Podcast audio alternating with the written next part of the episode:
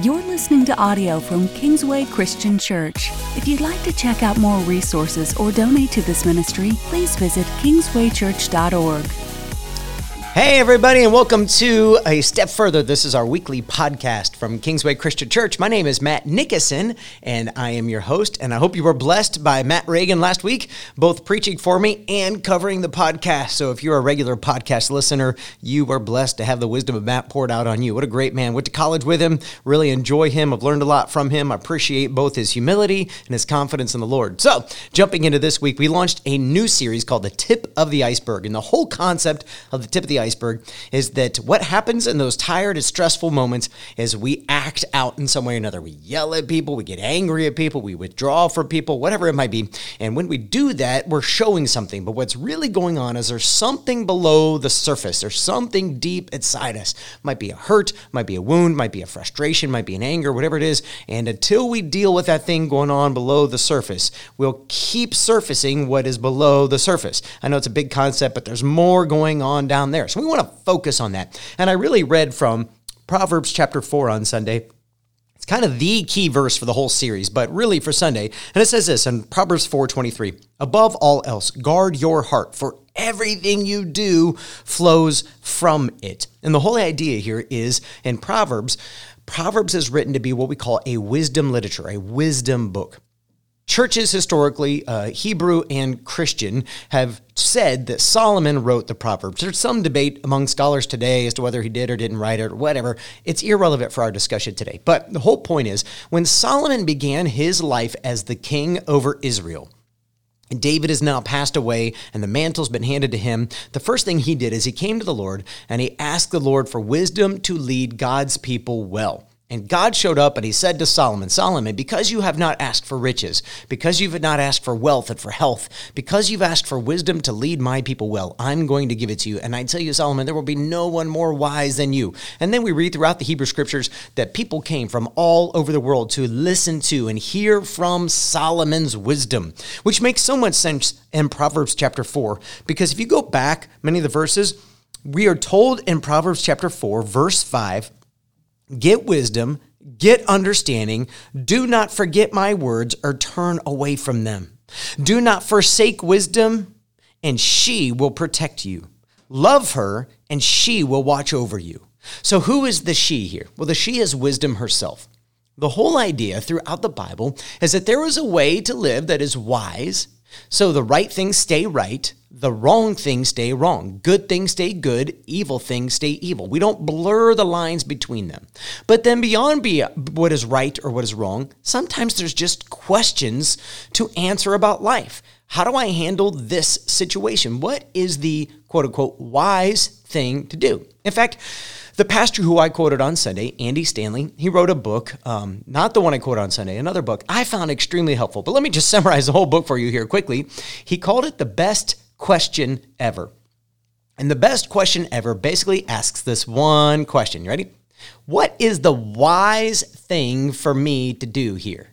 Given my background, given all the things that I've experienced and all the things I've been through, given my future hopes and dreams and the things that I want to accomplish, the things that I believe God is leading me to do, and the intersection between those two things, what is the wisest thing for me to do in this situation?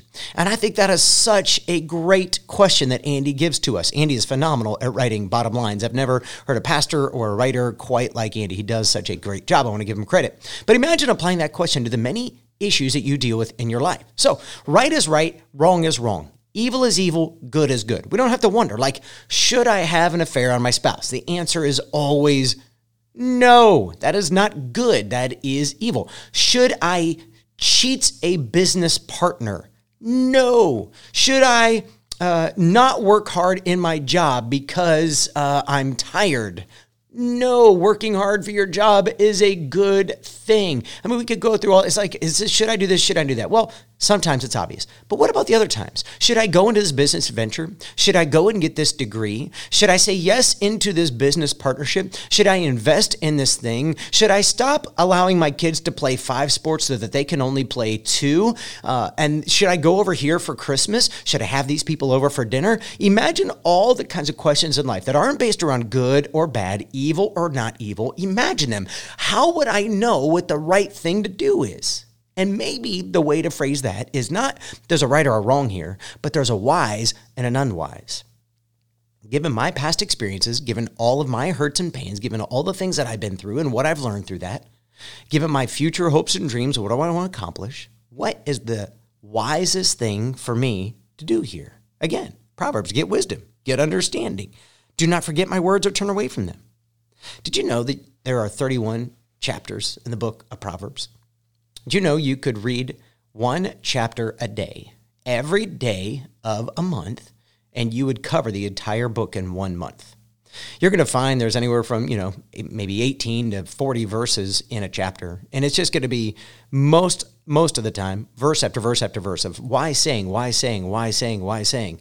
Uh, better uh, better a uh, what is it? Better a wound from an enemy than a kiss from a friend. That's one of the verses in proverbs that i love. And what it means is better than a, better to have somebody who hurts you than somebody who always tells you how amazing you are and your decisions are always great because the person who hurts you loves you enough to tell you the truth right? It's better to have that than the other. That's just one of you know 18 verses you might learn in a day. But i am amazed when i do this when i pick up this pattern in my life. God always has something for me that day or for later that week that i read. And i don't know why all those verses are flying at me and i'm not catching most of them but that that week, God's word will say that one is for you because wisdom is key to living this life well. Which is why we get down to verse 7 and it says, The beginning of wisdom is this get wisdom, though it cost all you have.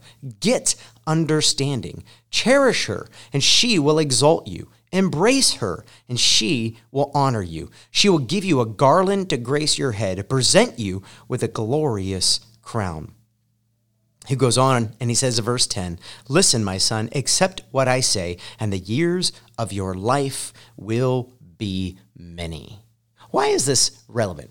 Well, uh, throughout life, as you find yourself experiencing the tip of the iceberg, be it anger or lust or greed or whatever it might be that's showing, presenting itself above the waters, the question we want to wrestle with is how do we change what's going on beneath the waters? And the way that we start to change is as we start to see the world differently. We start to act differently in the world. And over time, we start to change what's going on under the surface of the waters. Did you know that it says in Luke chapter 4, or sorry, Luke chapter 2, verse 40, that Jesus grew in wisdom and stature with God and man? And I find that fascinating.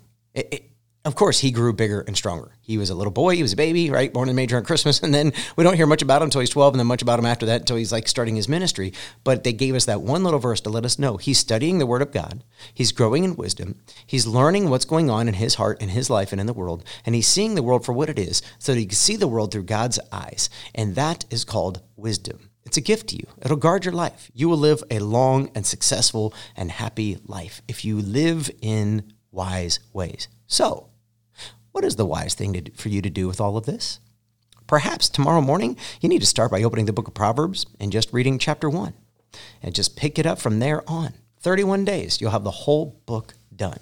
And you'll just see that God starts to chip away at that iceberg below the surface and begin to slowly change who you are into a man or a woman more like Him. God bless you. See you next week.